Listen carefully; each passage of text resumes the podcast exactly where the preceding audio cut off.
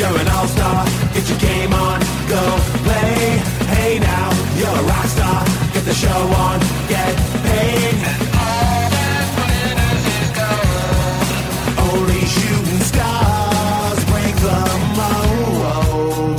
Welcome to another episode of the NRL All Stars podcast. This is Barnsey back for part two of our Talking Footy episode this week. So this is a Talking Footy episode, guys. No super coaching this one, all NRL. And part one, me and Luke from the Rugby League Cemetery podcast, diehard Knights fan, also prominent jersey collector, which I need to mention, Luke, uh, are back to continue the discussion. So um, we were halfway through discussing Payne Haas. We talked about Payne's suspension that he's currently got, but the second part of that topic was talking about contracts. So let's get straight into it, Luke. Payne Haas's contract, he he's on eight hundred thousand a year, obviously a front rower, obviously arguably the, the top front rower in the league and very young still. But that 800k was actually already upgraded once by Brisbane 12 months prior when he said he wasn't on enough money. And now it's come out the last couple of weeks, which by the way, his management haven't denied at all that um, he wants a million dollars a year and he wants Brisbane to get him on a million straight away. Now he's got a contract that goes through 2024, so he's still got a couple of years left. I'm interested in your take on this one because mine is very negative toward the Payne Haas camp on it. I can't believe that we allow guys to to come and get a, an upgraded contract already, let alone to do it twice in the same contract. And this isn't even someone who's off contract in a year. You know, he's got through 2024 so to me, it's kind of ridiculous um, as far as being able to ask or, or thinking that you can. Also, eight hundred thousand to me for him is, is very fair at the moment. Uh, and the other thing too is it opens up a wider discussion on where are we at as a game with these type of contracts? Because to me, it's madness. You know, you can't. It, it gets said sometimes, but I've been saying it for for many years now. You can't do a good deal in rugby league anymore. You sign someone young that you think is you've scouted well and that you can get on a good deal, which is something that my Roosters, you know, used to do in the past with guys like RTS and Cordner and so forth. And it, pays you in that first couple of years of NRL because you all of a sudden have a guy that's worth 500 on 300. And, and that's how you actually win competitions and that's how you become competitive because you have to have those vague contracts. But all of a sudden, the last couple of years in particular, we're in an era now where if you do that and the guy outperforms the money that you pay him, he will request and demand to get more money or he will go somewhere.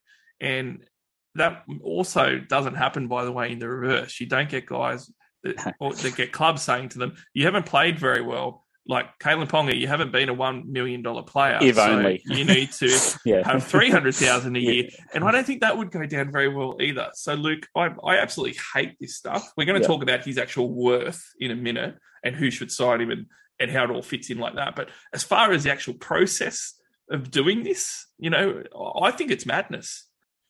Yeah, yeah. Look, it's a terrible system. The Knights got stung by it really badly a couple of years ago because um, it is a really obvious example. One is that um, was Jesse Ramien. So Jesse Ramien, we signed him we, before he ever played first grade, and it was 12 months before he was going to come here. So we got in early, and we offered really good money. I forget the, but that, it was really good money for a guy who hadn't debuted.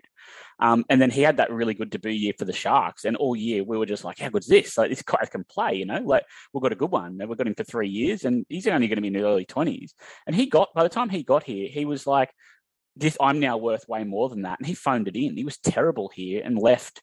You know, half a year in, and he did that because he phoned. He came here and was like, "This is crap. I'm being underpaid," and all this sort of stuff. But but you know, we'd offered a couple hundred thousand dollars to a guy who hadn't played first grade yet, and he he could have sucked. How many good players? I mean, Moses Suli is a good example. He was supposed to be the best player ever from reserve grade, right? When he was coming through the juniors, um, but he did nothing when he got to the like he was when he got to the. He's got a bit better now, to be fair, but it, he never justified that money early at the Tigers. It can go the other way. So we took a risk, and you know, once we lost Raymond, everyone was like, they need strike centers, they need strike centers, and like, well, we got one. We got a really good deal for one, and we got burned by it. But it's it's a similar thing here. Um, I don't know the ins and outs other than that I know Haas is trying to get rid of his management. So I wonder if because he is, I know he is in, in court trying to get rid of his manager. I wonder if somehow that will undo the deal at all. Like I wonder if he's saying something about that deal was done wrongly or Um, do you know what I mean? I, I, don't have those ins and outs, but I wonder if that's why it's coming up, whether he's changing management or alleging something was done wrong or or dodgy or whatever else, and they're going so to use that to try and yeah, avoid it. So he does I, have I'm a new manager guessing. coming in that's saying that he should be on million dollars a year, but like yeah, but I, I don't. I, am only guessing whether that somehow whether they're trying to allege that that contract shouldn't hold up. I'm not. I just am, am guessing there, but let's say it, that's not true for now, and that they're just trying to get it upped. Um, I think that it, I think the, the thing is, if I was Brisbane, I'd I'd line in the sand it and not. I, I would say no. Um, and I know it might cost them down the line, and I know they can phone it in. You can end up having to let go of them. But if he was off contract and I was Brisbane. So if he was off contract right now, I would pay a million bucks not to lose him because he's too important. But I would do that because it would keep them because I know that I know the Roosters are going to want a prop and they might want him, and you know that maybe another contender wants a prop. But if you're a contender, you can't pay a million dollars for a prop. That would see off the Roosters. It would see off uh, a Melbourne or whoever else because they've got to pay that money to Tedesco and Hughes and you know Grant and and and, and Keary, right? Like you, you can't afford to pay a million dollars for a front rower unless I'd argue that eight hundred thousand that he's already upgraded yeah. to is already possibly a bit over, if not, you know, it, it'd, it'd, be pushing complimentary. It. Yeah, it'd be pushing it. But I might pay him a million if that's what it took to make him not go to the Roosters if he was yep. off. But he's not off and he's here for the next number of years, and he's not going to get an offer of a million dollars from another team. I wouldn't think, well, not a, not a contender anyway. He'll have to go to someone that's also not good. If he wants to play on a good side, which they've said that might be an issue that he's sick of losing, he won't get a million dollars somewhere else. So I don't really see the point of of upping that deal. Um, it's already till twenty twenty four. If he was, you know, if he wanted a million a year till he was twenty seven right now, you might think about that. It's a bit different to the Taumalolo one because he's younger. But my issue would be if we concede this, he's going to come in next year and want 1.2 because he wanted eight last year and we did that. Now he wants one.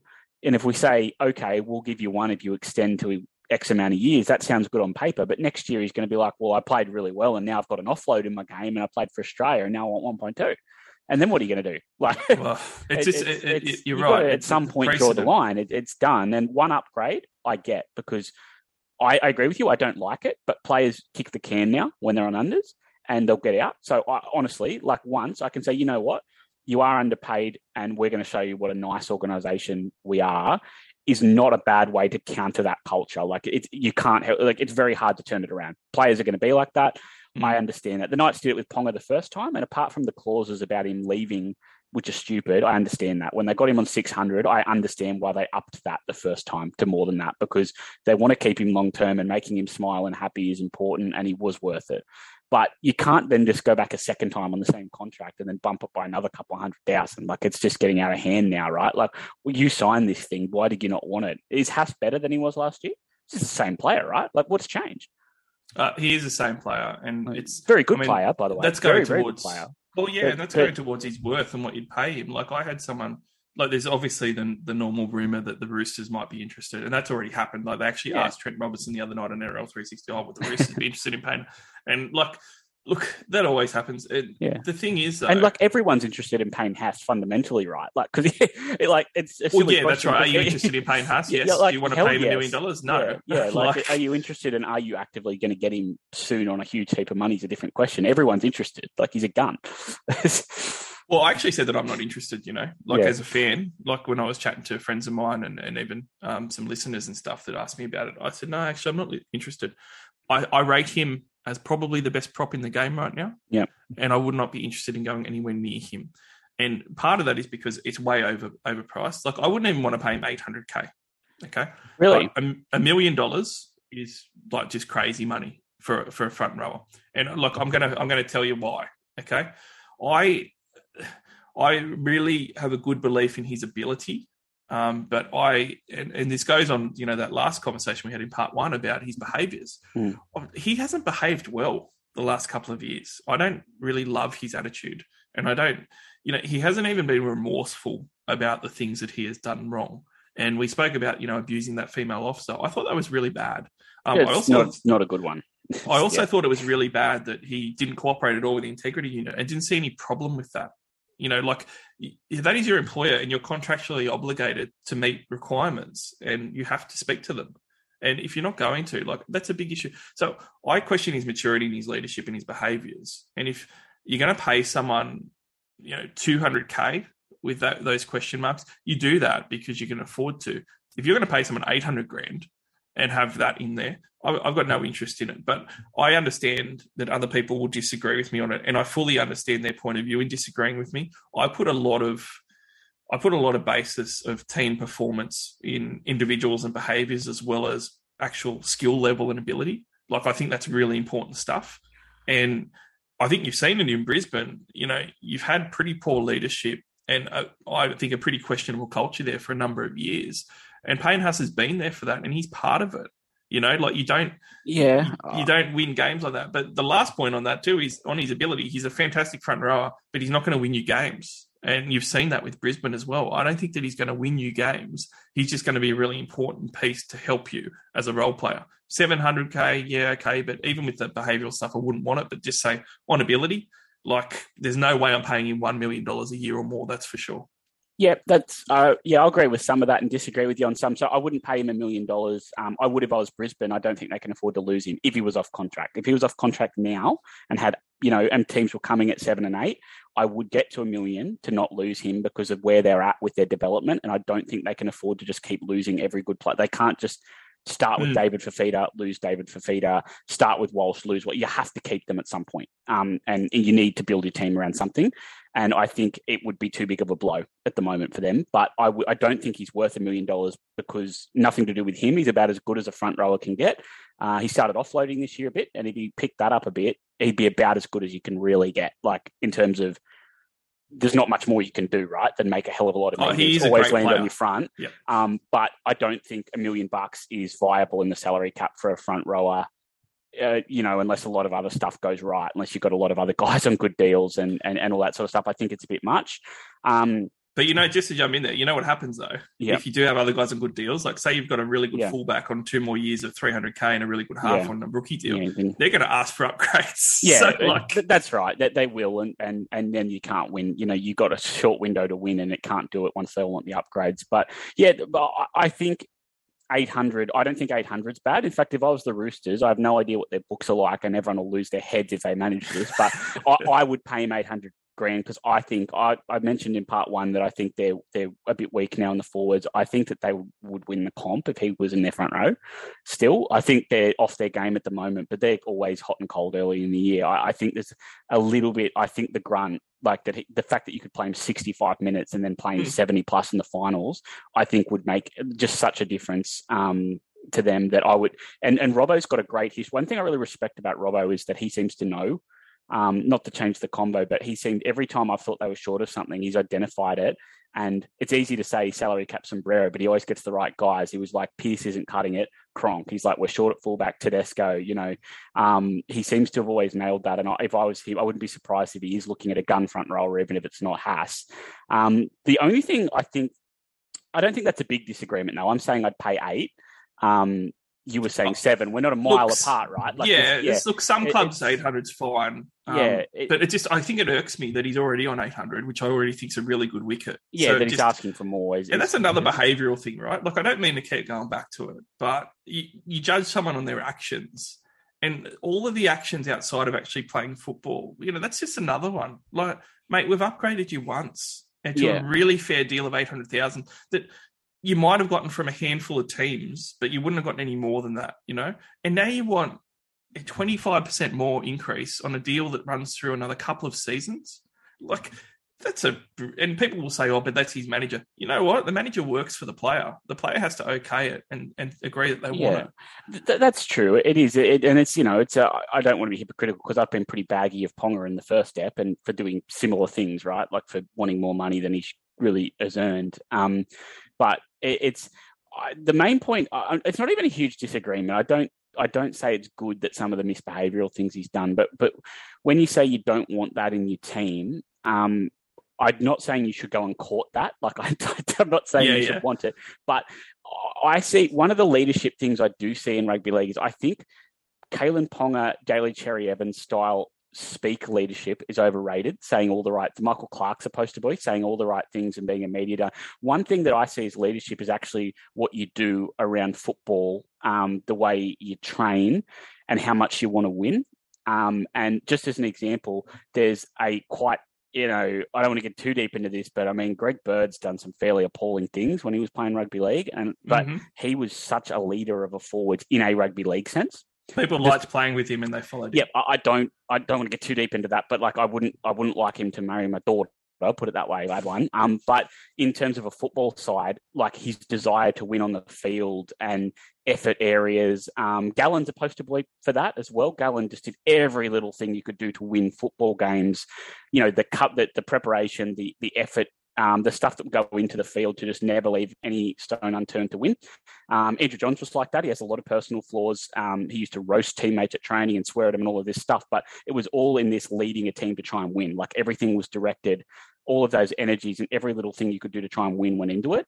Um, and I do, uh, I do see a little bit. No, I'm not putting him anywhere near those levels, but I do see a little bit of that sort of stuff with Haas. I see him make cover tackles in games where he has no business getting back there.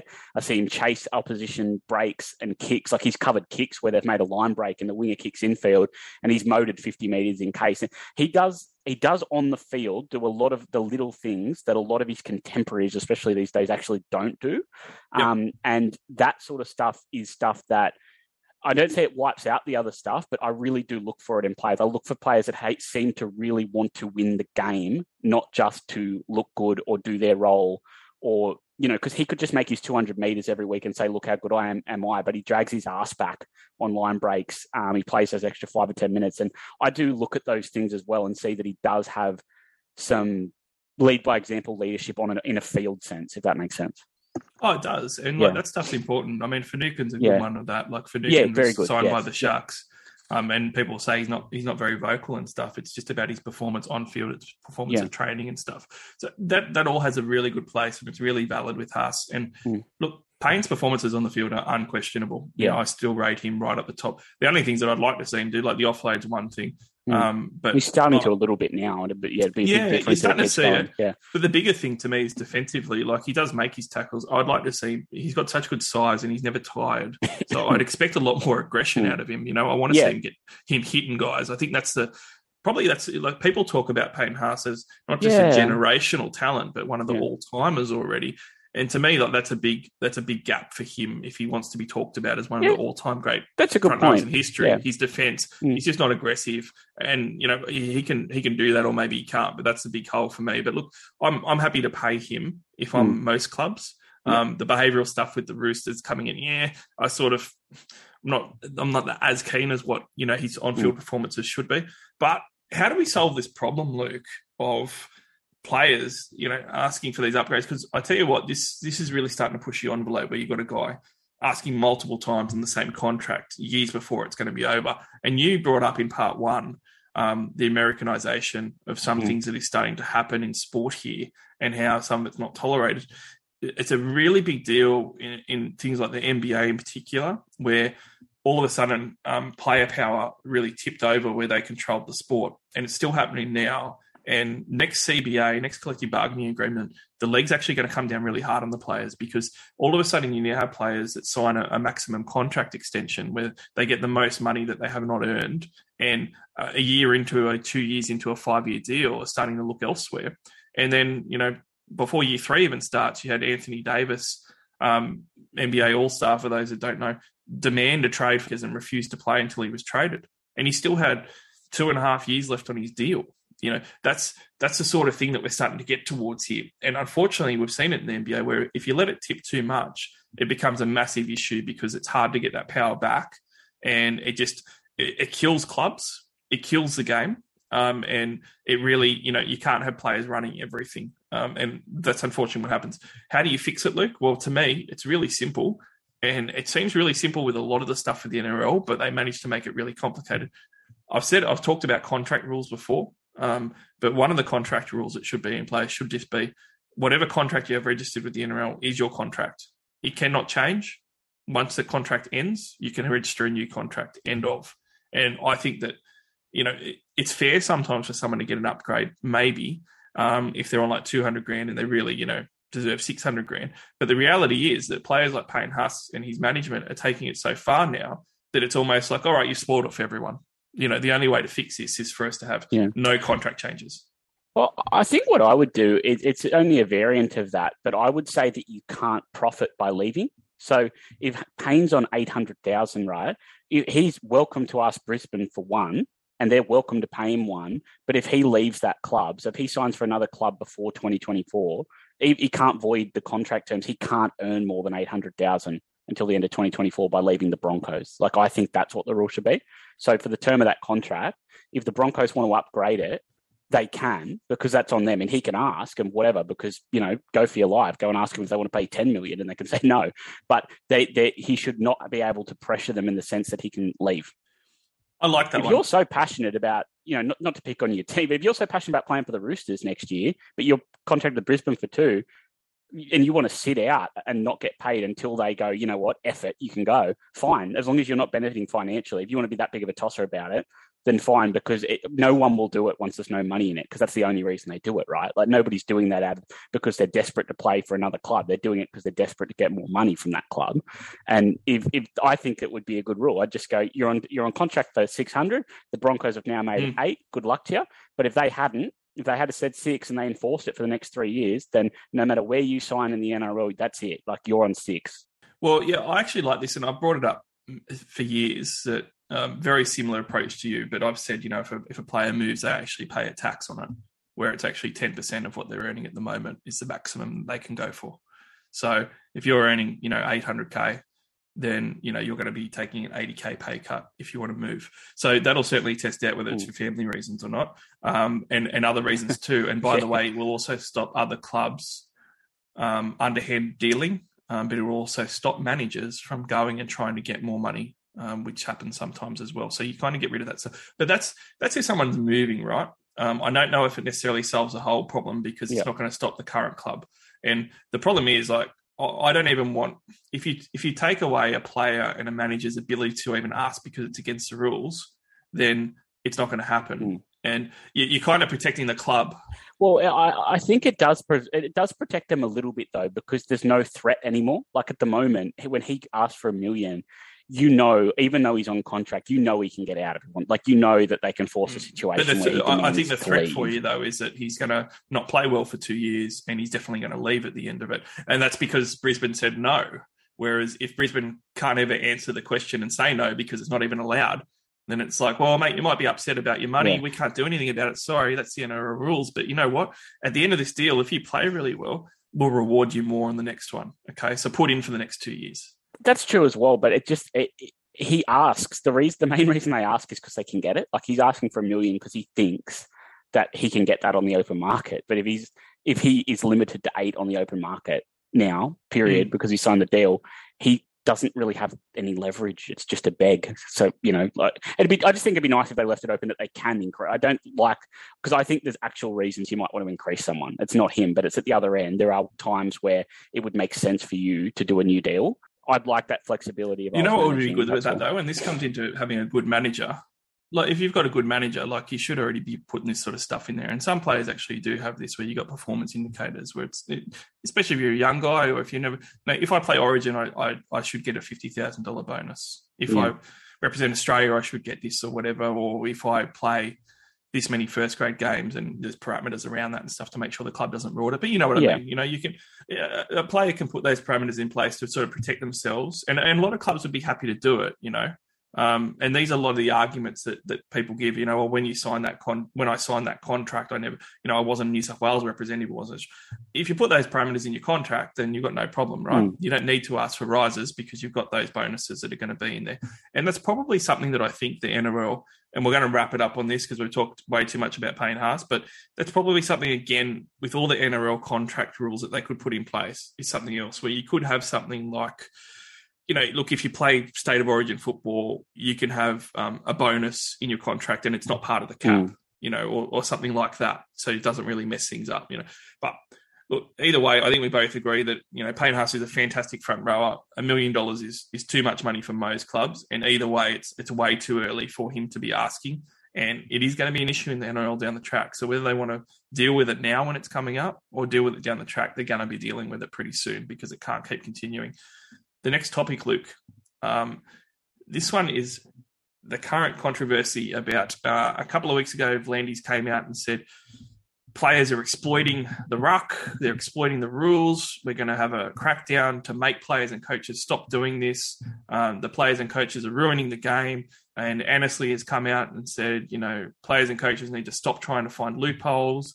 Um, they need to not do captain's challenges when they are supposed to, and all this type of rubbish that is basically blaming players and coaches for the state of the game in regards to the rules.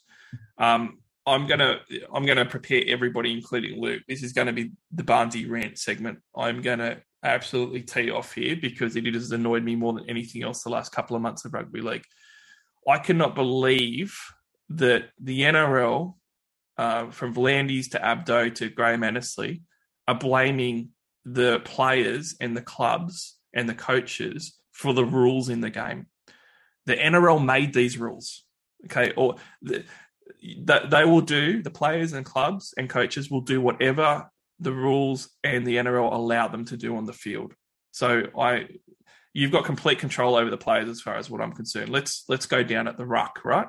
Blandy said that he's warning teams now. He's going to crack down on it, and there's going to be more six again. So, so stop doing it. Just do it. If you if you don't want players and clubs doing it, do it and take responsibility for it because you, the game, are the ones that are making the rules and enforcing them. Enforce them if that's what you want. Don't try and tell players and, and clubs and coaches not to play the game that you're allowing them to play. You're letting them do it. Captain's challenge loophole. Luke, this one's a great one. It's, you know, the loophole's getting exposed because of players. No, it's getting exposed because the NRL made these rules and put them in place and didn't think it through. And they're as clear as mud at the moment. Um, my biggest thing with all this, Luke, is to me the NRL at the moment under V'landys uh, is coming out constantly saying, you know, oh, you know, people are writing in or saying that they're not happy with the results, they're not happy with the speed of the game, they're not happy with this or the the um, the margins are, are too are too big, they're getting too wide. We need to fix it. That is basically saying that you're trying to manufacture results. Like, I'm not sure what the NRL is trying to manufacture here. Are you trying to tweak the rules every couple of months to try and get the results that you want? That isn't sport. Sport is good and bad teams. Sometimes teams are going to get flogged, and sometimes other teams are going to get away with things, and that's sport. You know, we can't have eight, 16 teams all first with a average one point differential in wins. It's not going to happen. Um, but the biggest thing I'll finish on here, Luke, is the NRL is never transparent and clear. So you try and find the rules of the game or even how the judiciary works and all this stuff. You don't find it, and it changes all the time. So I, you know, I teed off in round one. The Roosters got um, cat ones, to, um, concussions from the bunker doctor on on Radley and Billy Smith, and under those rules, they they weren't allowed to come back. We haven't even heard about that again from round two onwards. It hasn't even happened again. We haven't even heard categories, I don't think, on a television broadcast, and nobody's been kept out of it really. Um, you know, so again, it's just these changing rules, and I can't even figure out half the time what they're talking about.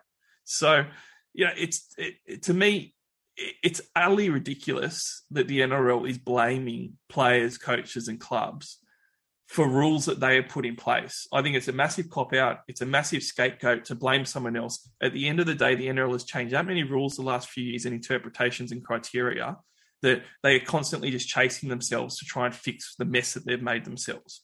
Maybe I'm teeing off wrong, Luke. Maybe it's maybe it is the players and the coaches' faults. What do you reckon? Uh, it's it, it, it look, you've said most of it already, so I'm not just going to go over agreeing with it because I do agree with it. But I, my thoughts sort of, I guess, more like succinctly covering the only thing that I think that perhaps you didn't say is like, I, I think there is one policy that they could change almost straight away that would get rid of a lot of the coach and players' ability to do what they're complaining about, which they always will do. You're 100% like they're trying to win the game.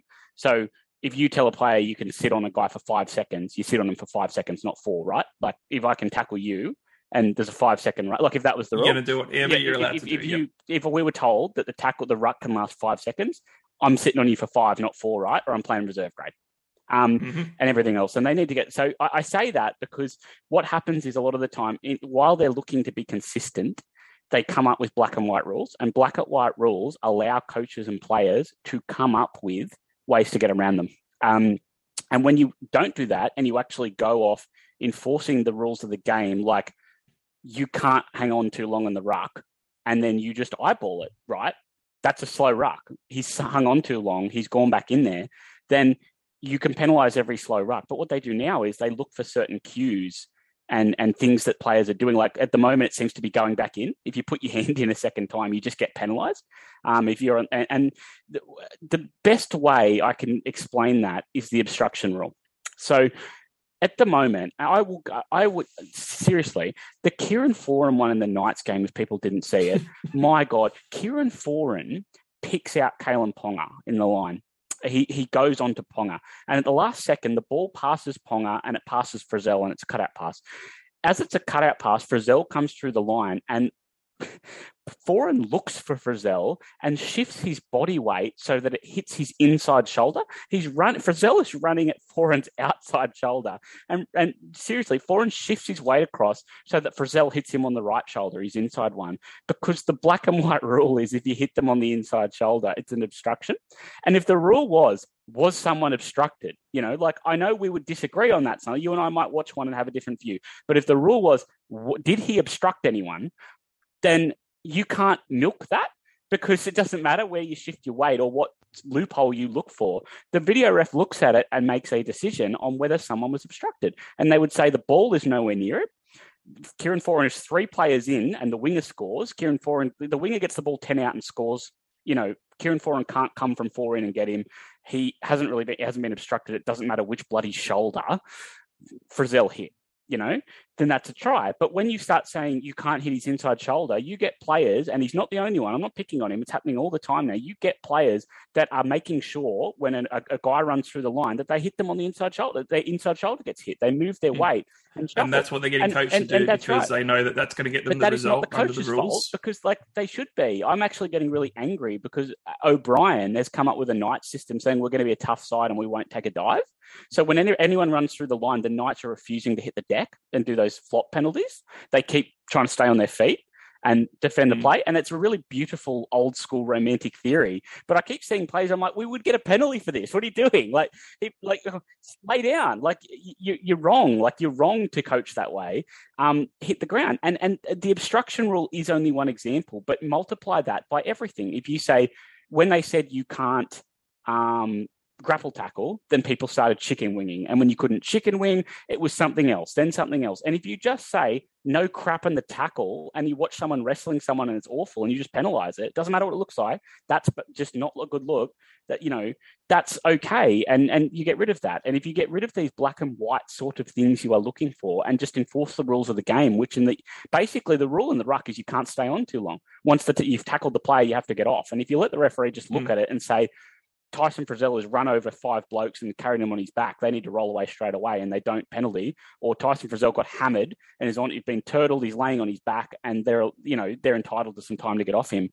No one can milk that situation. You can't come up with roundabout ways of coaching around that because basically, if you win or lose the tackle, you have to live by the refs word. And and uh, to me, that is a problem across the whole game. In a search to try and be consistent and black and white with everything, what you get is things that you can milk and things that you can just come up with ways around it. And I don't think that that's good for the sport at all. And I don't care if you and I come up with a different rule. I don't care if you and I see an obstruction play and I said, no, nah, he's not obstructed and you said it was. And then, you know, I don't really care about that. I'm happy for it to be a try or no try and we can argue about it. But I can't Yep. live with black and white rules that let everyone. It, what the coaches and players do does wreck the game, but it's not their fault. It's allowed by the rules that work, and that's what I would do if I was coaching. That's what I'd be coaching: hit guys on the inside. hundred percent because you need to win games. Yeah. You were paid to win You're games. not paid to make it a And good co- product. Coaches lose their jobs. Like if you can win and it's a terrible product, you don't No, care. of course not. Like a- of course not. Can you give away your grand final, please, Luke? Because you know if you if you play this way, you're going to lose. But we'd like you to play. Th- no, I'm going to win my grand final. Like the the biggest thing with it that is so stupid is that in this striving for black and white, like you said, and it's a great point with the black and white of the rules that we're striving for. they're doing it because they don't want controversy and arguments on decisions or people saying no that, that's a wrong that you shouldn't have interpreted that or whatever. That's happening anyway. So you're getting nowhere. Oh yeah, but what it is doing is that there is specific times where a referee or you know the NRL themselves know what a player's intention was or what they were doing there, but they have to stick to the black and white rules. So he knows he shouldn't Yeah. be blowing a penalty, but he has to do it. So yeah, hundred how do you fix that? You stop with the black and white rules. You know, once upon a time, and, and some of the old timers, and by old timers I mean like anyone who's not 18, would probably remember that referees used to be able to referee. You don't need to fix rules. You don't need to implement new rules. You don't need to do all this stuff. We've bastardized the game the last 24 months in all these different rules and things that were never needed. You know, and now we're like chasing our tail as a game to try and fix all this stuff from the stuff that we've implemented ourselves as a game, being the NRL. It's their fault.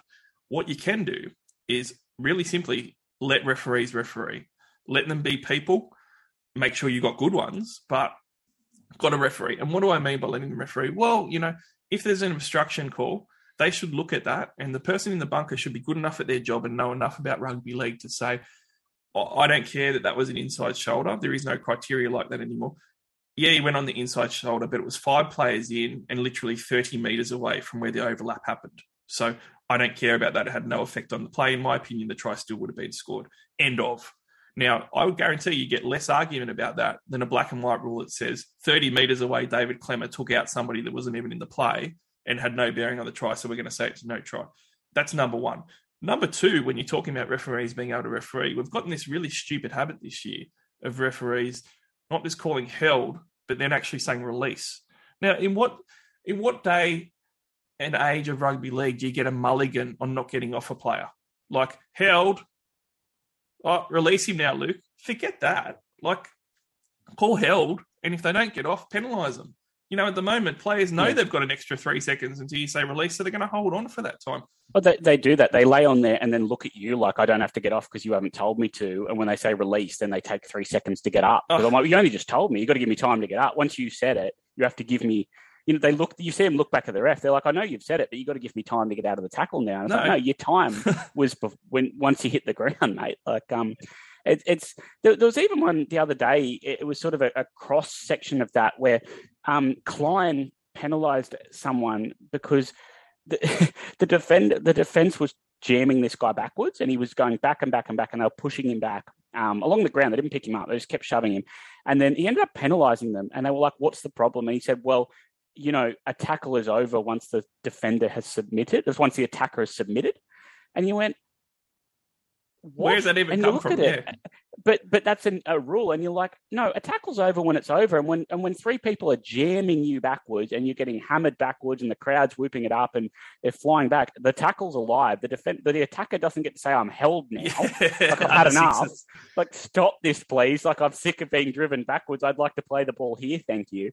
But as ludicrous as the rule is anyway, it's this black and white thing. Everyone knows the tackle's not over, and everyone knows that the try on Thursday was a try, and that Foran wasn't going to stop it. So yeah, we'll have arguments, and you and I will sit here and debate whether the obstruction was the right call or not under a discretion system. But what we don't have is it complete embarrassing Mm. like screw ups where we're like we have a rule that disallows a try when everyone knows it's a try. Like that, that's an actual joke because we're like this is just loopholing a system. Like we all know that no one was stopping. Like that guy couldn't have saved a try, yet we're going to pull it back as if he was. That's what is a joke, right? Like that's an actual like that's a comedy. It's it's not um, a debate over an interpretation. 100%. it's like the game is stupid and we look. you could have the most black and white game in the world, and people are still going to debate in the pub because that's sport, right? And you want to Yeah. encourage it, you know, like that. That is sport, as long as it's not terrible, embarrassing rulings, like what Luke said. You you need that in sport, and it's always going to be there. Like when you're talking about the ruck stuff, all the, all the referees have to do is call held earlier, and that's part of controlling the game, right? Like I, I've seen so mm. many times, like people binge about Melbourne, right? And like they do get away with a bit, and I, I think they do, but they're also allowed to have a third man wander in behind two guys holding someone who's not going anywhere and, and find a spot to be able to get him down. Like, call held. That, that Again, it is. V'landys went on two weeks ago saying he's going to be a crackdown on, on ruck and he's going to start sin binning people and whatever. Control the ruck yourself. Just call held. Call held quicker, Mm. call held when the tackle is over, and that is up to the referee. It isn't up to the players to decide that. It is up to Mm. the ref. And when you call held, once players are conditioned to know that when you call held, you have to get straight off, and if you don't, you're going to get penalised. That is fine, and they'll learn very quickly because they'll Oh, do exactly what you what you were what you were refereeing them to do. And the other thing with the penalties, Luke, is the the, the loophole in the challenge at the moment. It's stop exploiting the loophole, by by laying on a player to get a penalty, so play stop, so you can captain's challenge. You know who brought in the captain's challenge? The NRL. You know, you're worried about too many stoppages in the game when you brought in a captain's challenge to make stoppages. You knew this was going to happen. Like, Mm. not only have you brought it in, but you're blaming players for doing something that you can control as well. Well, how do you control it if the players don't, you know, do it themselves?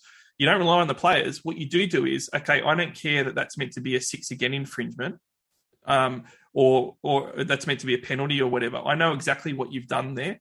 So, in my opinion, you know, you've laid down Luke in that tackle on purpose to try and do a captain's challenge. That is Mm. illegal. You don't get your captain's challenge, and you're going to the bin.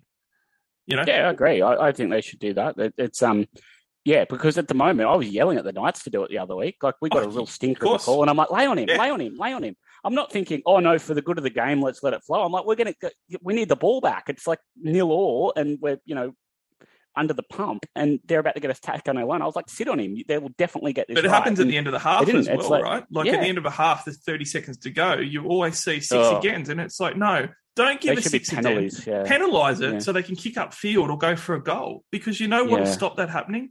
When the team is 10 metres out with 30 seconds to go because you gave away a penalty and you get roped off and put in reserve grade next week for being an idiot, which is what used to happen. Or a team in a 10, 10 all game at half time on the stroke of the bell gets to put over a conversion attempt because they got given a penalty because you did that on purpose and it's not going to be a six again. Like the rest Yeah, should have this I control. Uh, with the ruck one, you know what I think would we talk about, this, but you know what I would think would make a really big difference, and I wish they they won't do this, but I wish they would. Is that I think call held earlier, like you said, is right, but I think when you call held, they should actually immediately, like literally, have to roll away. Um, and the reason I think that is that because so you don't wait for the ref's call. So if I tackle you, it's in my interest to get to marker because if I'm on the ground on you and you call held, if I literally have to just be out of the ruck immediately, then there's no marker. Exactly. So And it's what held used to should be the right? yeah, held should be like me warning you get off this second, not now you can start to get off. It's like you have to now be out of the ruck the second I finish. So you have if I haven't heard the held call, what that is is time to rush to marker. And if I don't get there, and you can be more lenient with that, you can call held later than than under your theory where you call it. You can call it a bit later because it's like the final warning. It's like get off.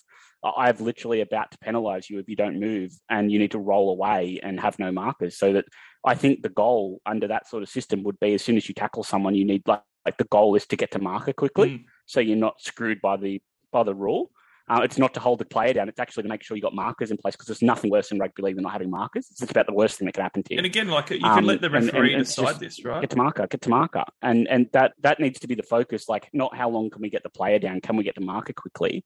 Um, and but again, it's just the referees can work on all this. That they're, they're tweaks you can make, but the referees just need that. We need to move away from the black and white. Black and white things let people get around stuff. That's all, and and that's most rule changes. That's what I think of straight away. I'm like, oh, we should do this. Or I bet Mm. your teams do that. Um, the, the six in again last year, the six again rule. The second they brought that in, the first thing I said to my mate was like, I'd hold everyone down on the try line and just give away sixes agains because a slow set. I don't care if I have to make ten tackles. If you have to make them five, ten meters out from your try line, I'll make ten tackles. That's heaps better than letting you get to the forty meter Mm. line in five. I would hold you down all day. And then it happened, and everyone was like, "Oh, that was cynical, and we have to change it." And I'm like, "How could you not see that was going to happen?" Like anyone in your football could tell that was going to happen, as if you wouldn't. Yeah, and a Like lot of hold- people said like- that at the time as well. I mean, the other thing that it yeah, does it's not just too is that yeah. we blame the referees a little bit, but it's really what they're being instructed to do. And I think that it's made their job really hard because at the moment Oh, they've got to remember all these yeah. rules and they have to do it exact, right?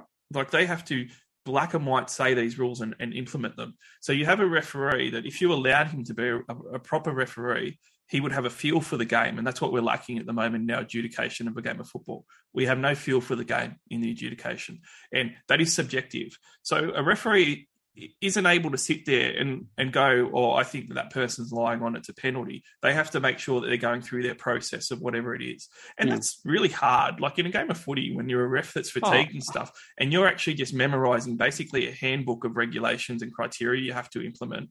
It is a lot harder when your brain is automatically saying to yourself, "Oh, in a football way, this is what it should be," or "I know football, I know what's happening here." But I have to rule it a different way. You know, that's very hard for a referee to get their head around. You do. almost need a law book. We're, we're getting to the point where you need a law, like you need a book, like you almost like could stop the game and get the lawyers to debate the rules in the ground mid game. Like it's not, it's not that far off. Like having a lawyer on each team come on and go, okay, well under rule this point that, then actually hit his inside shoulder, not his outside, so that should be overturned. Like it's not that far we away. aren't that far away. It- like it's being satirical, but that's where it goes, and that's why, like what you're saying about it being hard for the refs. That's why they're trying to remember all these technical weird points instead of just being like, well, was someone obstructed? You know, was it too slow? No, not did he do this and that? Was the ruck too slow?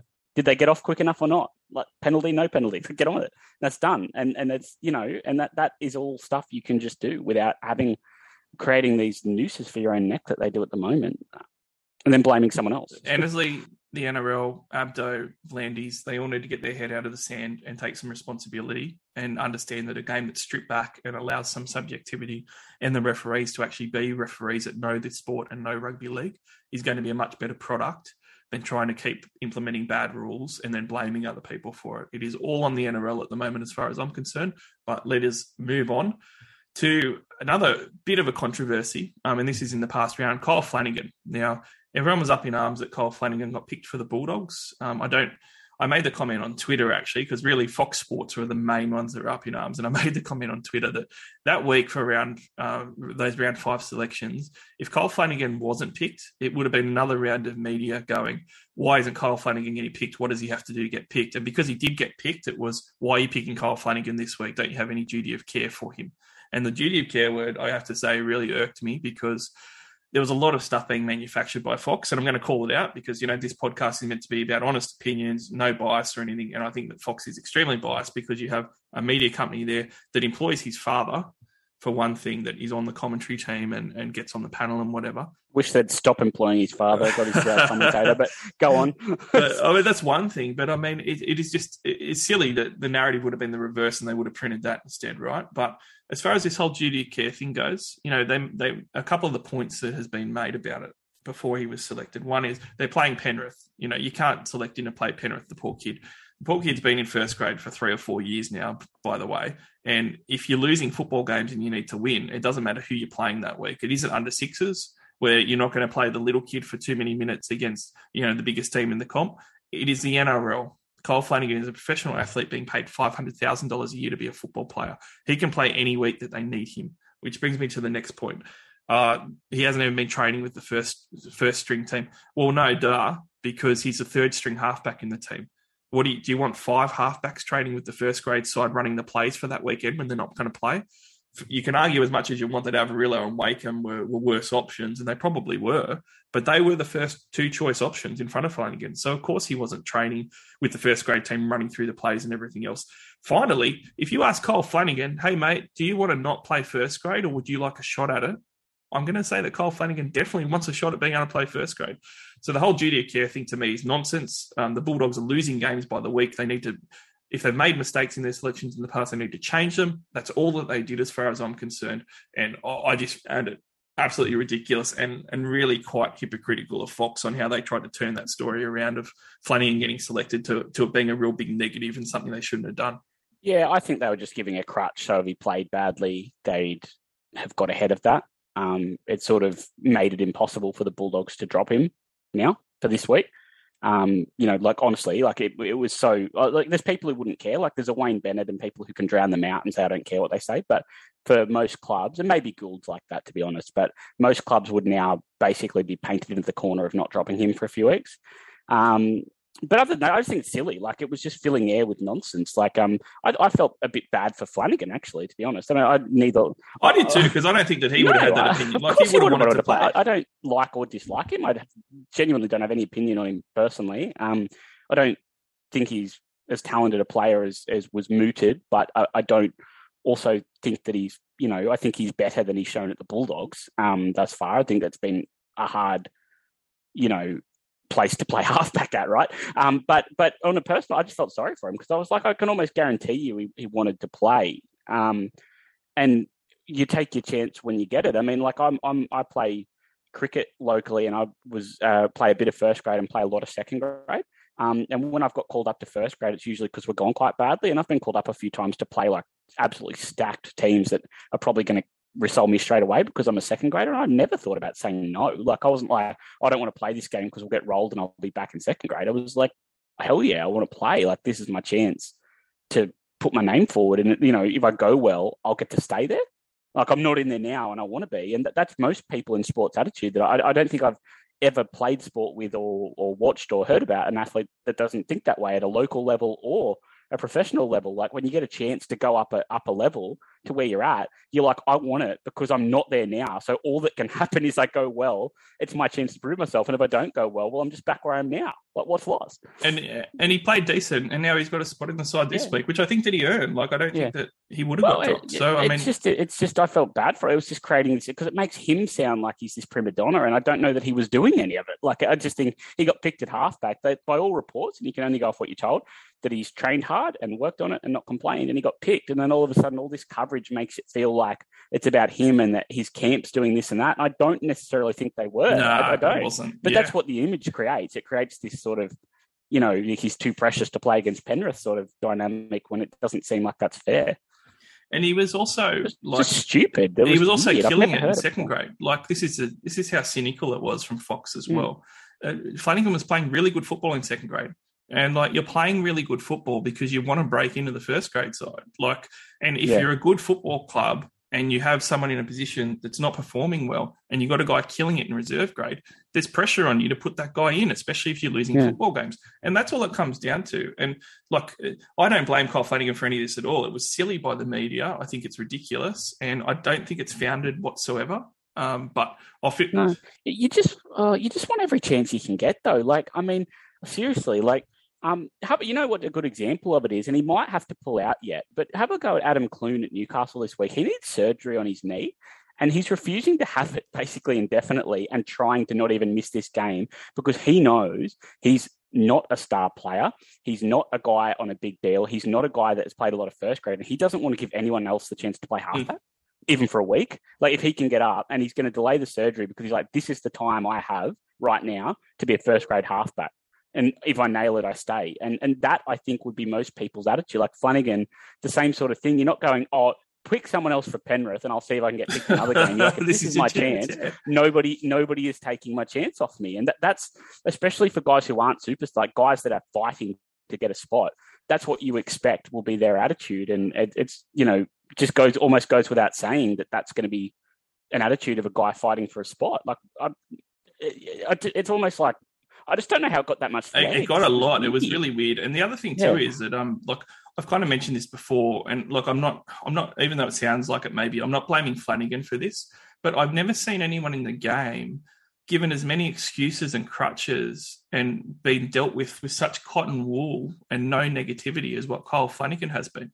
Like it borders on dishonesty, like uh, because it's making out like he's this superstar player, which he's never proven.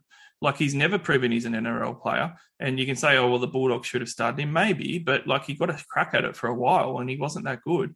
The Roosters gave him a good crack and a good side, and he got dropped there. Like it's it's nothing against Flanagan because there's plenty of really good players and good people that just were fringe first graders. We don't know that Flanagan isn't that, and people act like he's getting thrown to the wolves like he's an 18 year old rookie coming out of the old Toyota Cup or something. He's he's played rugby league at NRL level for like four years. You know, he's in he's approaching his mid 20s soon. He's not an 18 year old kid that's never played before. So I I just found it really amusing. But let's move on. Mm. Um, I need to mention the great sponsor of the All Stars podcast, Top Sport. At this point, you can go to topsport.com.au or download their app and have a look. It is 100% Australian owned bookmaker with fantastic service, great odds in market. You can't just get NRL markets on there. You can even do NRL fantasy markets as well. Uh, if you like the racing, they've often got the best odds in market as well. And you know, NBA playoffs start this week. Fantastic odds there. You could get a dollar thirty-eight this morning on the Brooklyn Nets, and they were a dollar twenty-eight on Sportsbet to give you a bit of a comparison. So certainly jump on Top Sport if you like to have a punt, but do it responsibly. Use our promo code for this podcast, SC All Stars, to make sure that they know that you're one of our listeners, and they'll take great care of you at Top Sport. Next one, Luke, is suspension madness with sin bins on the rise. Now, in the past week, um, or I should say, start off with the stats. All right. So far in this year, we have 0.7 sin bins a game. We have a 250% increase on sin bins over the same period a year ago. Uh, and we have a lot of controversial tackles. And I feel like that, you know, five years ago, the controversy with some of these tackles would have been penalised, whereas now they're getting sin bin and then suspended. So certainly there was a couple of really big examples. Um, one was Junior Paulo's, which was a huge one. Um, so Junior Paulo on, on Brimson didn't just get penalised, got sin binned, and now has also copped a, a one game suspension because if he challenged it, it would have been two games. Uh, I, my opinion on it was I thought it was a, a, a pretty good tackle. Um, the initial contact was shoulder to shoulder. I know it's been argued that he made contact with the head. Yeah, sure. Plenty of tackles make contact with the head after the first impact, um, and I think that's what is important. Um, it wasn't huge contact with the head, in my opinion. He got up grabbing his shoulder. The biggest thing for me, though, is that we used to argue about this being a penalty or not. Um, and you sort of cop the penalty, but begrudgingly. But now it's like they don't just get penalised; they get sin bin, and they're going to get suspended. That was massive overkill on Paulo for me.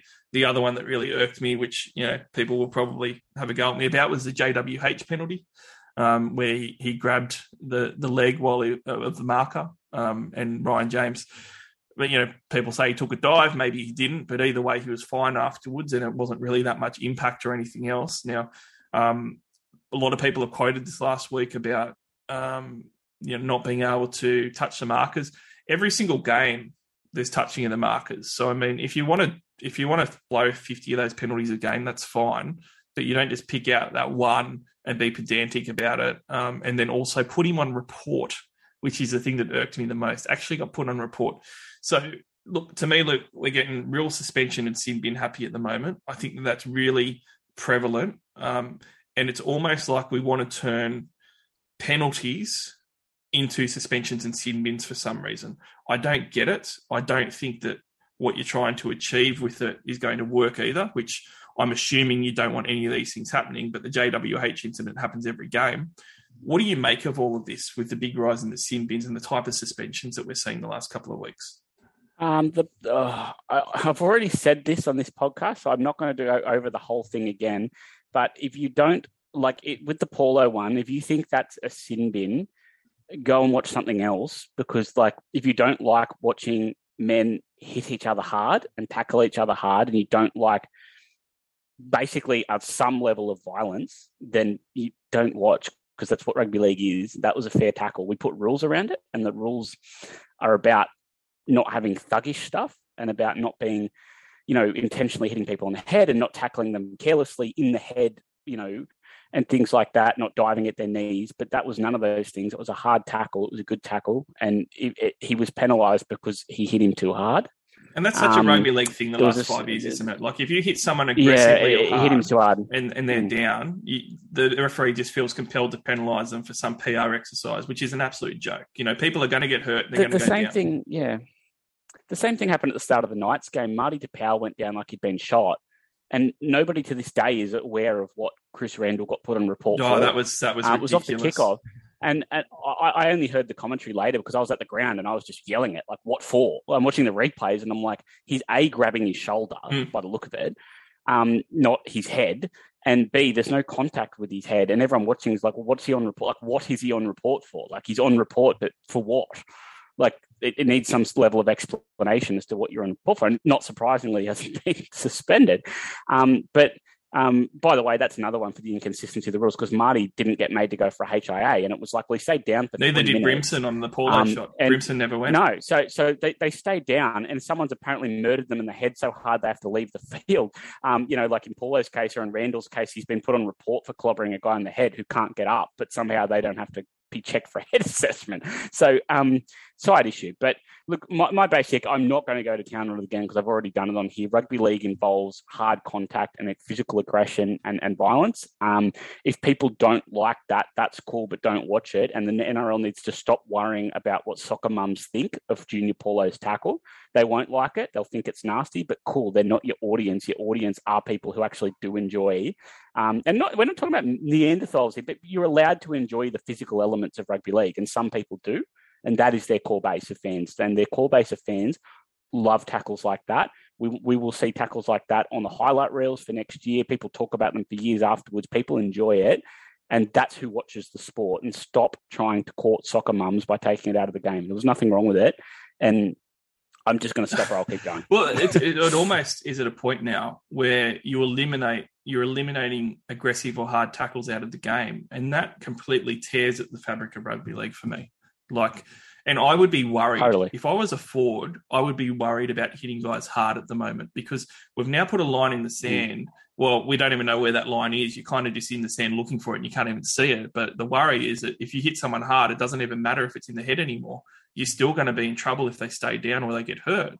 And they'll find something. Like mm. they are that pedantic with some of this stuff that they will find something. And it, it is a real worry to me because – you can't have a game of rugby league where you're not allowed to hit people hard and where if somebody goes down you're going to get penalized because it's just a joke. Well it just I, creates this dissonance where you've got you're going to have coaches blowing up that their front rowers won't be physical with the other team but then their front rowers get physical with the other team and get criticized for getting it wrong when they're hitting them hard. And you know what i mean? Like it's it's one you're either waving teams through your middle or you've got to jam up and hit them hard. And if you're not if all of a sudden you can't hit them hard unless you're hitting them in the waist or something, then what can you do? Like Brimson's a little player running through the middle. You should jam the hell out of him for running there. That's the that's the sport. That's your job. The sport is that he tries to get through there and tear you up, and you make it miserable for him if he gets it wrong. That that's the, that's the whole sport. Is that little guys trying to break you open and big guys going, well, if you're going to, you're going to pay a price. Like you've got to be brave to do this. It's not touch. It's... the other thing that came up with that too is it was a little guy, right? And some of the commentary on it, not all of it, but some of it was, oh, but he's like 125 kilo, you know, prop forward on a on a mm-hmm. half. Who cares? That's that's the point. you, you got to you got to change your force level or how you tackle someone based on the number on their back. But that's why Brimson ran there because he was 120 kilo. Like little guys run exactly. He was trying to beat him on the yeah. Out, yeah. That, that's what the, that's what they're doing. Like they look for big guys because that's how they score points. Like Brimson runs at guys just as quick as him. He doesn't ever score. Like he scores by getting around big guys. Um, he scored a ripper the week before. He just ran through um, I forget who they were playing, but just near the kickoff, he just scooted away, got outside a big man, and just went 80 meters and set him up under the post. But you've got to pay a price. That's it's the opposition. Your job is to say he's dangerous. He's going to run the ball, so we've got to make him not want to run the ball. We've got to make him pay. If he wants to come through here, he's going to get hit and hit and hit. Um, and it's yeah, I, yeah, I don't even want to go on about it. it. Just frustrates me too much. It's I'm all I'm really conscious of player safety. I really am. I fully support going hard at people who get people in the head with initial contact. And if they get them in the head with non initial contact, like I can cop penalties and stuff like that, I, we need to discourage taking those risks. But the, the, he didn't hit anyone in the head. And, and it, it, was just, he just smacked him. And they didn't like it for some reason. They were like, it's too hard. You tackled him too hard. Well, much like the the rules that we are talking about before, um, I mm. I just think that this flows onto it where none of these rules connect right. Like they don't they don't work. Like you've got a Paulo tackle that wasn't really a head high shot, but it's getting treated like that, and he's getting binned and sin binned. You've got other tackles that are worse that nothing's happening with. Mm. You've got JWH getting his marker thing, which you know you're getting other people not called for it, and you have these sin bins weirdly, like the Sewell ones before with the late shots, and yeah. none of it marries up to the actual rules. And everybody, including players, I think, is scratching their heads saying, "What are the rules?" Because I don't get it, and mm. the NRL isn't transparent or clear on them and it, nothing connects in the game of rugby league. The last few rounds, nothing connects with each other as far as rules and consistency, and we cannot live with a 250% increase on sin bins and almost one a game happening um, when most of them are just ridiculous, and we cannot live with people like Paulo getting you know suspended for good tackles. You know, basically, yeah. uh, and and and you raise the um the concussion rules like they didn't even flow on into any of this when they were supposed to Oh, that that's one of the worst bits about it. If concussion was so big an issue that we had the magic round crackdown and all those bins and everything last year, how can people be getting put on report in the case of Randall and getting sin bin in the case of Paulo, and that not have that player go for a head assessment. And that's the Because you, biggest thing. you've isn't said it? that he violently attacked you. You have said you so violently got that guy in the head that you can know you have to have ten minutes out of the game, or in Randall's case, you need to be referred to the judiciary for a discussion of how badly you broke the rules to possibly be suspended for high contact. And but the player that is hit doesn't need his head checked. Fair. Okay, like, Kurt Mann had one the other. I was blowing up. Everyone was booing Marty all game at the Knights one. Every time he ran the ball, we're like, because it's not that it's his fault, but everyone's just like, well, he looks all right to me. And but you're going like, I was just sitting there going, Kurt Mann got his testicles checked for a HIA two weeks ago. Oh, I remember and, that one. and bloody yeah. Randall's on report for a high tackle, and their front rower is allowed. It, it didn't go off, and you're like, "What? What's what's doing here?" But anyway, I digress. It is just an absolute shambles. And to finish up on it, I don't think 90% of real rugby league fans want to see any of this. They want to see the Paulo hits and they want to see rugby league played like rugby league. And the most ironic thing about all this is that the NRL secretly wants that as well, but they kind of don't understand because next year, when they go out and try and find their highlight reel for their marketing campaign or its State of Origin series in a couple of months' time, half the stuff they show is going to be big hits. And they're going to have to start going back in the history vault and taking it from 10, 20 years ago because they're going to run out of them because players aren't allowed to hit people anymore. It is ridiculous. Luke, I'm going to give you your chance at ranting. Dally M points is the topic. And I'm just going to go away you go, Luke Garrity. All right, I'm going to try and keep it short, but the Dal- the Dally M points, I, I make a point sometimes of checking it, and I never should because it just makes me very, very, very angry. They have got to overhaul this. The the the game on the weekend where the Raiders played against the Storm is the latest example of just the complete disgrace of that system um, and allowing random X legends to vote on the game. Um, Blocker Roach awarded Ryan Papenhuyzen two points in that game. Um, Ryan Papenhuyzen is a wonderful player. Uh, in this game, just for an idea, he scored 39 Supercoach points for a try. I, I know that's not the end; it doesn't say everything, but it's not a bad marker that he didn't do all that much. Right, 20 of them were goals and a try. So he had 20 points in goals and 17 in a try. That's like 37 of his 39 points. He for the game he had he had 10 minutes off the field for a HIA. He missed a tackle for a try. He kicked a ball dead. He conceded a penalty, and he made three errors. Now, one website counts three, one counts zero because all the all of the errors were him passing it into someone's hip or into touch, and they sometimes give the error to the player who touched it last, not him. But they, they were all his, and they were given. Um, he made three tackles and missed three tackles. He made no line breaks. He made zero tackle bus, no tackle bus, no line breaks, no try contributions, no try assists, and scored a try backing up in the middle off a off a off a line break. So you know they went through, and he's a fullback. He backed up and scored under the post. He's ordered two points. Cameron Munster didn't get any. Ca- Cameron Munster ran for 160 meters. He had two try assists, six tackle bus, four offloads, and two line breaks in a victory in that in that game. He didn't get a single point in that com- in that contest. Harry Grant didn't get a single point in that contest. He scored a try. He had a try contribution. He had six tackle busts. He made 27 tackles. He had a line break. He had an offload and he had 13 points in hit ups, like in Supercoach terms. So, like, he had, like, you know, six, he had more, he had as many runs as Papenhuyzen did. Didn't score a point. And, and to me, like, it's just, it's such a glaring one that it just shows how stupid this system has actually gotten. Um, I'm going to be fair, and, and I, before I roast Blocker Roach for that one, I will also say I, I took the time to see if anything else was off. I'll tell you what else was off. Andrew Johns didn't give any points to Tony Staggs, um, not even a one in the loss on the weekend. Um, fair income. As a Roosters Oh. fan, I still think that that's his, that is absolutely abysmal. Tony Staggs was like he was on absolute fire. Like, fit, like he could have like it's the kind of performance he could have got. Like he could have ended up getting the Churchill in a losing grand final or something for that. He was that good. Yep. Like, Yeah, it's he- he played you know, very, very well. fantastic. He had to get a point. Like I understand not giving three to a losing team. I, I you know, I really do, but Mm. he had to get a point. And, and and these sorts of things have been happening for way too long. So I was at the Penrith Newcastle game in Bathurst the other week, and and Isaah Yeo, who's having a wonderful season, um, and had two three points already in the first two games. He went three and three against Manly St George in the Newcastle game. he in that game he got the third lot of three points in a row as some sort of just clearly people riding the momentum of the first two. Penrith put on 30 plus points in that game. Taylan May had two or three tries. I'm happy to be corrected on which it was, but he had two or three tries. Um, you know, the, the centre inside in Tago had two or three try assists and a try. Um, Isaah Yeo in that game made 33 tackles. He had two tackle busts and he had nine hit ups. Nine hit ups. He had no offloads, no try assists, no try contributions, no tries, nothing. Just 33 tackles and nine runs in a game where they put on 30 plus points in the in the contest and have you know guys scoring two and three tries on one side of the field, a, a, try inside with two assists, and quite a lot of it. They played against 12 for 60 minutes. They had guys do a lot with the ball. It, that's just, it's that, it's not even a good game. Like he just didn't do anything. He's a wonderful player, but he did nothing. We got to the end and I was like, Yeo was quiet today. He scored 53 super coach points, by the way, in, in that game. And, and then my mate goes, yeah, no, he got three Dally M. And you're going, what? It's just, uh, the the system they've got at the moment is they let they let anyone basically do it. They let Blocker Roach do it. You know, I love Blocker; shouldn't be anywhere near judging anything. Um, Joey's not all that good at it either. He's he's quite poor.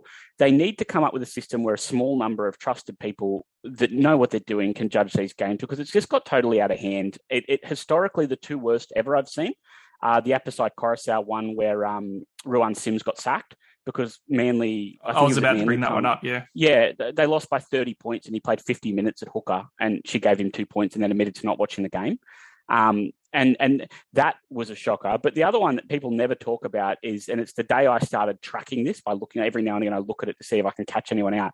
Is Brett Finch was allowed to do Melbourne games? Oh, if anyone yeah, had ever yeah. heard Brett Finch wank on about Cameron Smith and everything. It was appalling. Like he played with them. He shouldn't have been allowed to vote on the games, right? Anyway, like that's seems to me that he, he, he got taken off them, but he won a comp with those players. He shouldn't be allowed to judge their their games. But there was a game where Cronulla were the defending premiers and played against the Melbourne in the rain, and and Cronulla won it in awful conditions. They won it eight four, something like that, and Melbourne didn't score a try. They kicked two penalty goals. Cameron Smith got two points. And I just remember it forever because I looked at it and said, the, the spine player, the, the best player in their spine who is in charge of running their attack and basically winning them games and scoring points, led a team to A, lose the game and B, conjured no tries, none in the whole contest, and has scored two points in a losing team. Like his team didn't score any tries at all. Not only did he not contribute to them with the last pass or whatever in a try assist, and he just they didn't. He couldn't score in the whole eighty minutes, and that is happening way way too often, all of the time, and we put far too much prestige into the award given how poorly it's judged. We, we just shouldn't judge it right. And, and, and it does have an impact because I, am sorry, Jack Wighton wasn't the best player in the competition two years ago, and I'd love to know how many times guys like Blocker gave him three points mm. and Cleary missed out. Like we just know he wasn't the best player in the competition. He had a great year; he's a really good player. Was he the best player in the comp that you know? It's not rewarding often enough who the best player in the comp is, and it becomes one of two things. It becomes just guys who genuinely have no idea what they're doing, making absolute hot takes. Like no one could watch Papenhuyzen have played last week and think that he was the best in the top two players on the field or deserved to poll at all. It's the worst game, not the worst game he's had all year. It's the quietest game he's had a year. He just did nothing good. He, he didn't play badly. He just did nothing good. There's loads and of examples. It, like, it's, it's, it's shocking. It is, and we, you can't have them judged in that way and then treat the award seriously. It, it, it's just got really out of hand. But the other one is not only that, it's momentum. And the momentum thing comes into the Papenhuyzen thing. And it's why I raised Yeo, is that Yeo went 3 3. And people are like, there's people out there who are not strong enough in watching the game, what they're seeing, that just start to go, everything as a Yeo did is like, oh, geez, he's had another good game, Yeo, three points because they just didn't know who to give it to. Mm. Um, and, and and this one's the same. Blocker's going through and he's like, oh, Papenhuyzen's having a great year. Scored four tries last week. Scored again this week. Two points. It's this momentum thing where the award, all, award almost gets determined by how much momentum you can build in the media for the fact that you're going well. Um, and Stags is not going well and is having a bad year. So we just didn't poll. They watch the game and they, they, they forget what he did this week. It's just not his year, right? He's not playing well. And it's um a good way of judging that's the fact that all the Melbourne guys managed to win ones at different times. Is that certain years the media and the judges just decided it was Cameron Smith's year. And other years, the threes were going to Cronk. It was like, you know what, it's Cronk's turn almost. That instead of just watching a game of football and saying who are the best throwers in the field, they just start this narrative that Cronk's having a good year. So every time Melbourne win 3 3 3 or 2 2 2, and Papenhuyzen's benefiting from that now. He was so good last week that it's almost like Papenhuyzen's having a good year. So he's got a pole and you just pick up points all the way through. And I, look, I, am not even going to pretend I have a great answer, other than that you really just can't have different judges doing every game. You need a small amount of people you can trust to watch most of the games, and and to just do it properly and take it seriously because it's just a joke. It's absolute joke. I think if I was going to be a little positive about it, um, and I have I have all of the same qualms as what you do, um, and I'll talk about a solution in a minute, but I think one of the, the positives, and I'm going to say it's out of just probably just sheer luck, is I think that 90% of the time the award goes to the right person. Um, I do think that a lot of the time it is right. Occasionally it's wrong. White one's a good example, but I do think most of the time in the end it actually washes out correctly. Um, but you know what I will say about that is uh, the people that are contending at the end of that telecast of the Dally M Award um, probably shouldn't all be there. Um, that's one thing. So certainly, you know, you do remember, you know, the um, person that sort of finished second, third, fourth, fifth, they're all in contention, and then you know perhaps the right winner won it, but it shouldn't have even been that close and that sort of thing. But the other thing that it does too is that with the rules and stuff, I've also never liked the fact that um, with the suspensions and things, they play a role in it as well. Because like if mm. you you get suspended for a month, but you are the best player on the field. Like, say that you're like a Jarryd Hayne 2009 season for 20 of your 25 games, and the other five you were suspended. You're the best player that year. You know, you you, mm. don't you don't knock it the best player award just because you copped a suspension. Which, by the way, now we're so cynical with suspensions that everybody gets suspended a bit. So you're gonna mm. we're going to get to a year that's actually going to be really controversial because someone's going to be suspended too long. Like if if um if Latrell Mitchell last year was in the running for the Dally M and that suspension took it away from him, you know, I think that would have been really bad and sad for the game. So I don't like some of the rules around it like that. I do think that often we get to the right point. I do think that at one stage we're doing it a lot better. Like, you know, decades ago, we are doing it better than what we're doing it now. For whatever reason, we just seem to with the point scoring.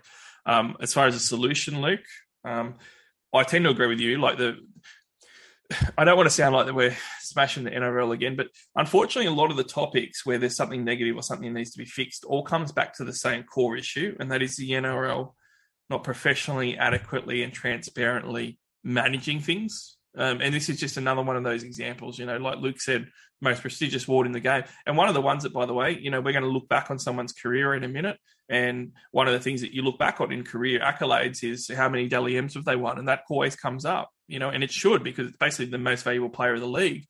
But we're not doing it right, and we're not giving it any of the prestige it deserves in how we're managing it. So, how do you do that? Well, look, the NRL needs to stop being tight asses, basically, and put some time into it and some money into it. They should be employing people in the NRL that are in charge of awards, whether that is who goes into the Hall of Fame as well as the Dally M voting, as well as they should have a whole team that are doing that. And like Luke said, I I really agree with.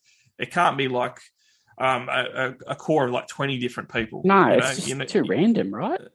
Well, I think a, a, team of half a dozen people yeah. is fine, but those half a dozen people need to be um, recruited, trained, vetted, all that sort of stuff. Like, the, it can't just be a, somebody that played rugby league and has a spare 80 minutes a weekend to watch a football game, you know, and mm. there has to be some sort of criteria involved. And if you do a really bad job, you know, the role of that department in the NRL should be, hey, you gave no points to Tony Staggs on the weekend. Explain to me why on Monday morning we're going to have a review.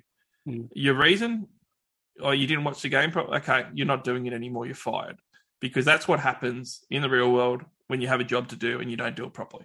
You know, like there, there needs to be some sort of performance management and some sort of process in place to actually give the award something that it deserves because it is a really important award.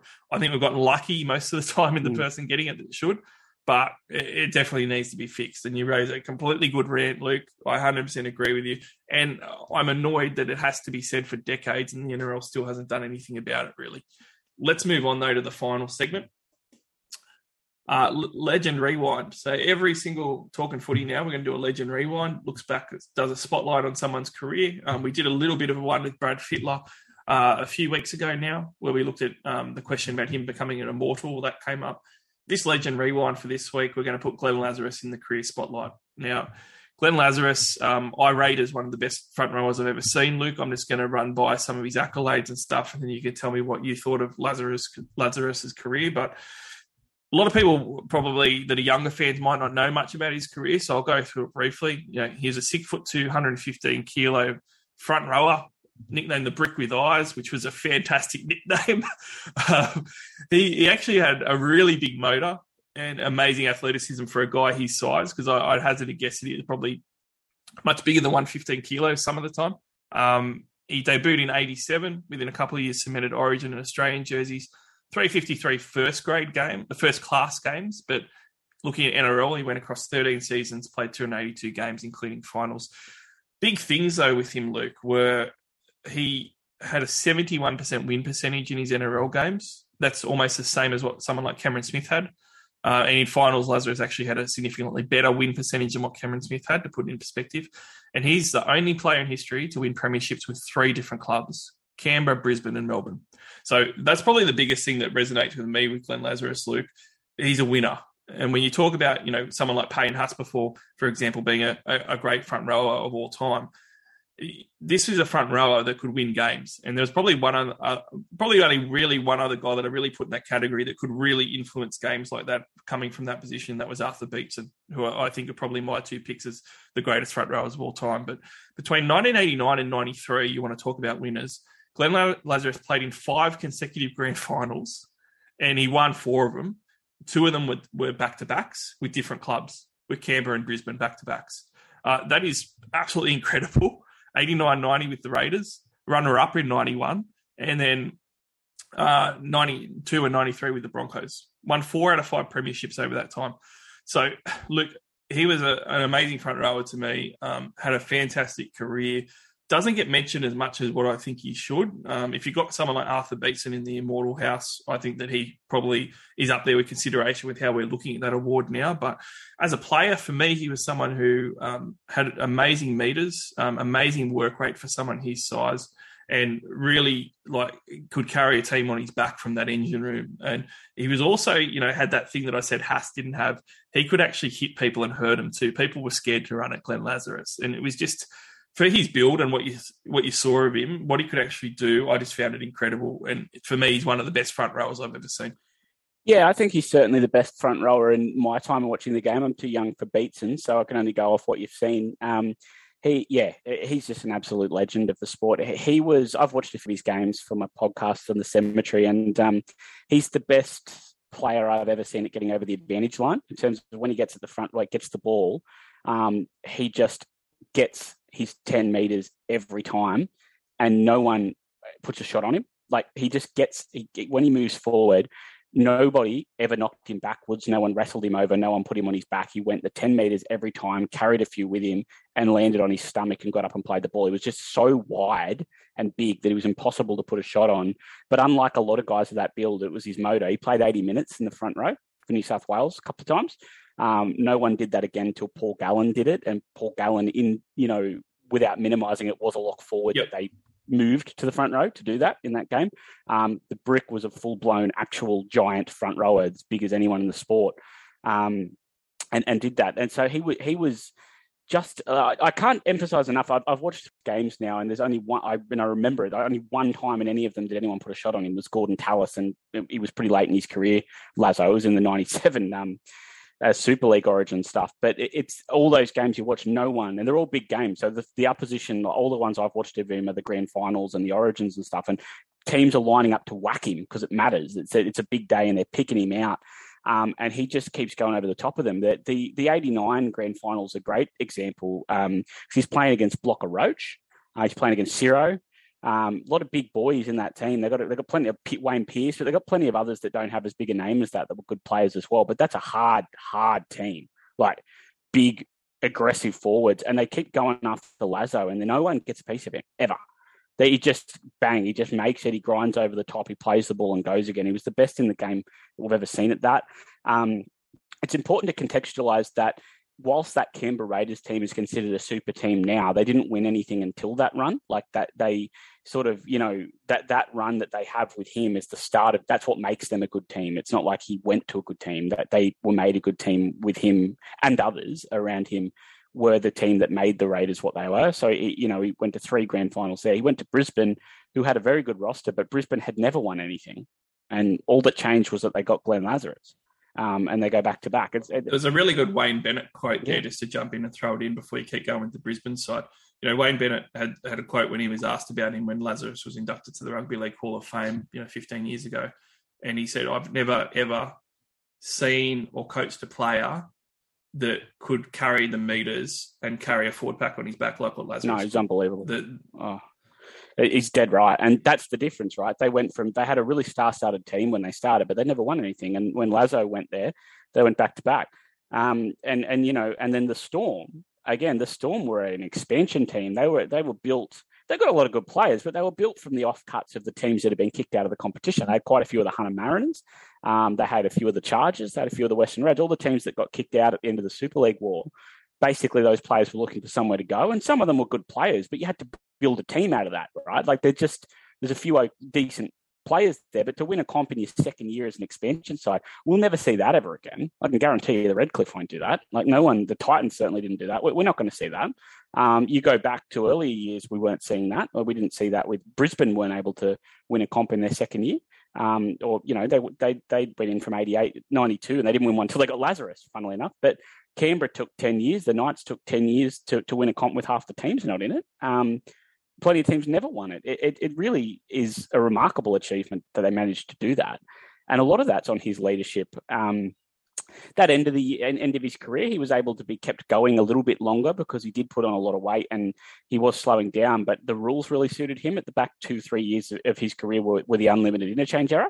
So Mm. he was had this great motor and was this wonderful player. And as he was slowing down, he got a nice little benefit at those Melbourne years that they were able to roll him out for 15 minutes, give him 10 minutes off, and roll him back on, and really manage him that way. Um, which was fine. Those were the rules at the time, so that he was able to squeeze a bit out of himself at the end of his career that he might not have been able to otherwise.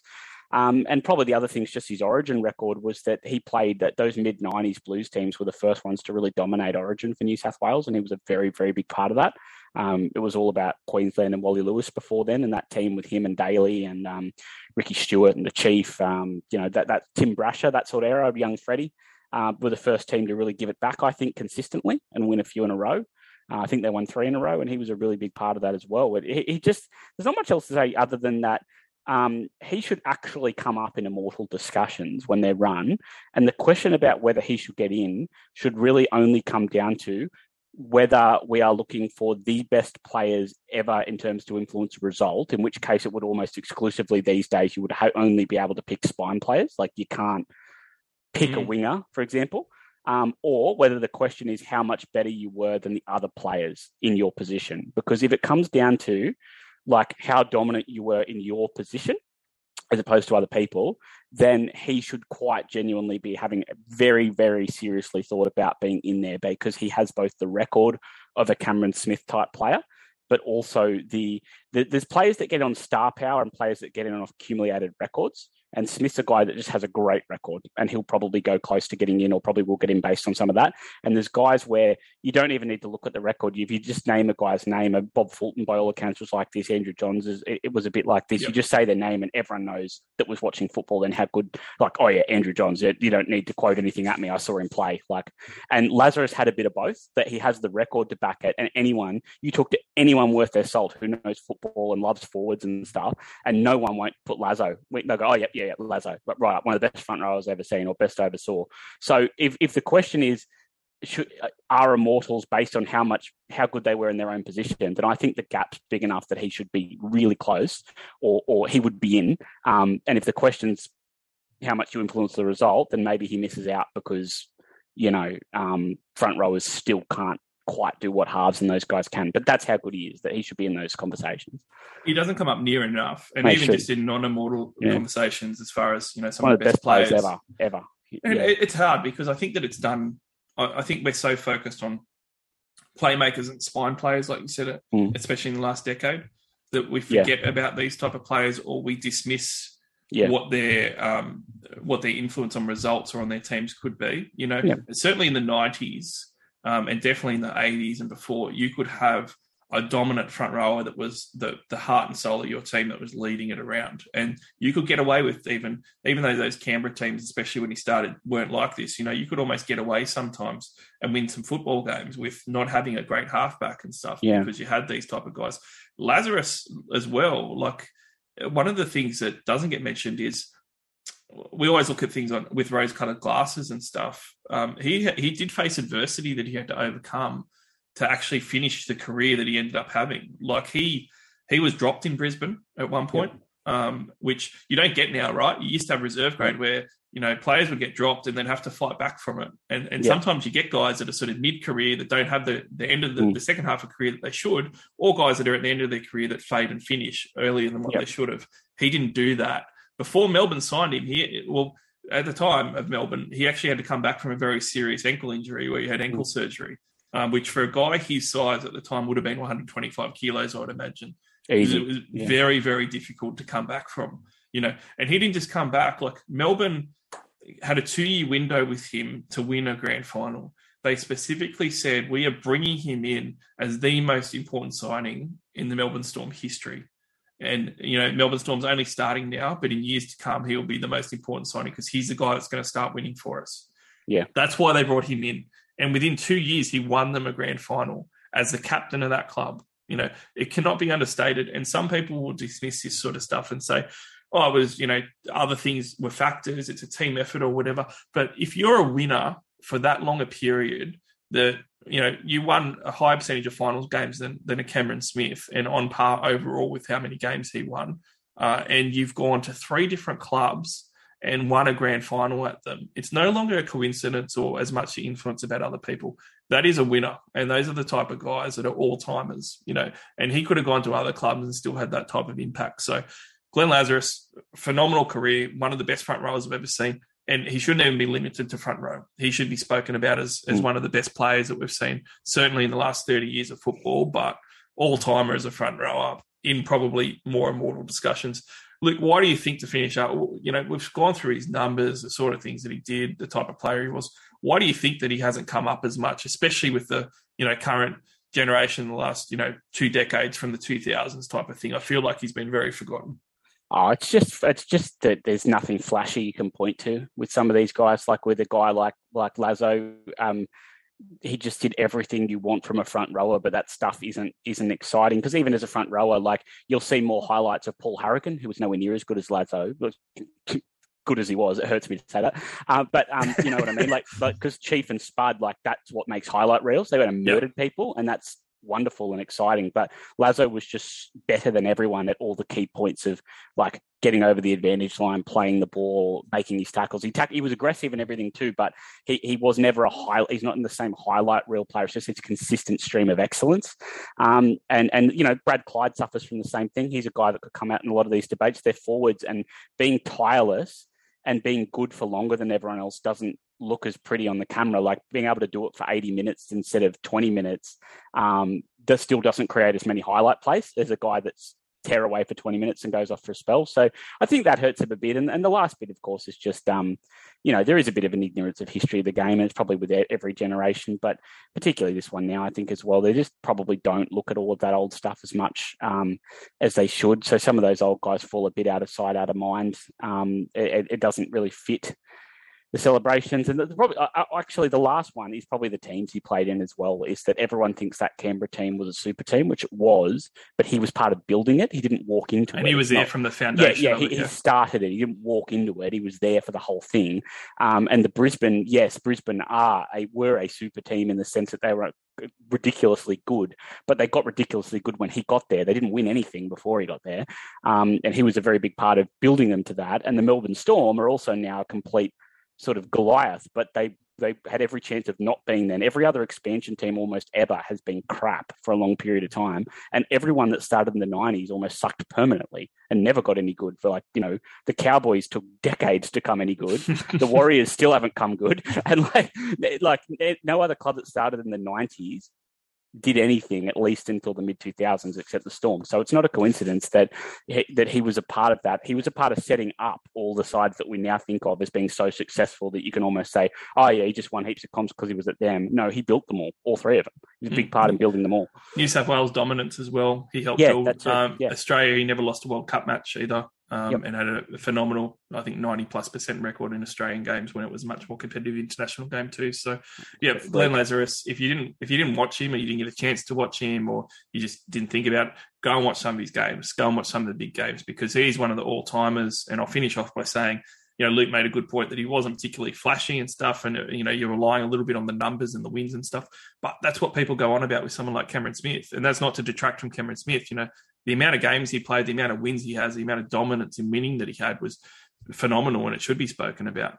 But just because this other guy's a front rower doesn't mean that that should be forgotten about because he had just as much of all those numbers and that work rate and and that influence on winning and all the numbers to back it up as well. So Glenn Lazarus, great career, fantastic career spotlight to go back on and do the le- legend rewind on. Luke, that'll do it for the podcast. Thanks very much for jumping on again. Really appreciate it. Always enjoy talking footy with you. Awesome, mate. Love doing it. I can't wait to be back. And make sure you pick another player as good as Lazo to talk about next time. I can't do it enough. I might even let you pick it next time, mate, especially because you're the Rugby League Cemetery maestro. So if you haven't listened to Luke's podcast, Rugby League Cemetery podcast does a, a rewind on old games and reviews old games specifically, which is great to listen to. I think it's fantastic. Uh, very different podcast as well. So you can get a little bit of a different rugby league taste by visiting the Rugby League Cemetery.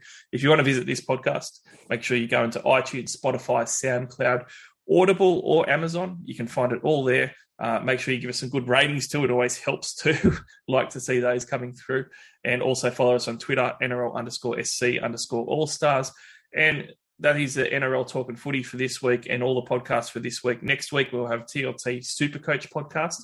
The Supercoach podcast will drop on Wednesday, and then we'll have another Talking Footy podcast drop next Friday. But also, don't forget our fantastic sponsor of this NRL podcast, and that is TopSport, topsport.com.au for all your betting needs, 100% Australian owned. Use SC All Stars as your promo code and get on there for a punt. Thanks very much for listening. Love talking footy with everyone. Been getting great feedback. Can't wait to chat some more footy again on next week's round of podcasts. Hey now, you're an all-star. Get your game on, go play. Hey now, you're a rock star. Get the show on, get paid.